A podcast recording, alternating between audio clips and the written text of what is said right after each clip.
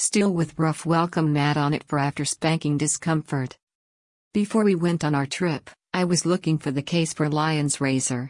I'm pretty sure it's in the disaster area that is our pantry. However, it could just as easily been in a box with things from our old bathroom. We had a cabinet that held things like that and most of it wound up in that box. It was worth a shot. It wasn't there, but I kept moving the piece of doormat that was cut so Lion could sit on the stool with it under his freshly spanked, and sore, bottom. We also have a board with tread tape on it for the same purpose.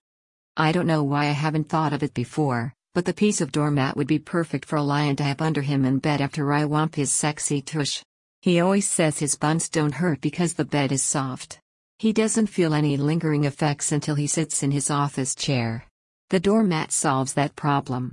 I may not give him long lasting feels, but the doormat sure will make him feel it afterwards.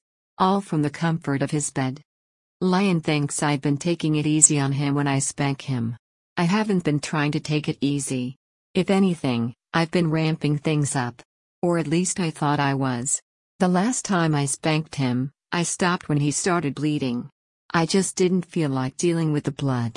However, he had been yelping all the way through, just like he yelps every other time I swat him.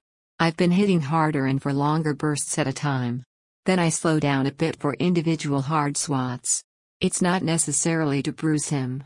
I just like to vary things a bit. If he wants me to hit harder, I will. He may not like it, but he asked for it. Blood or no blood. And occasionally he'll have to sit on the doormat in bed just to make sure he remembers he asked for it.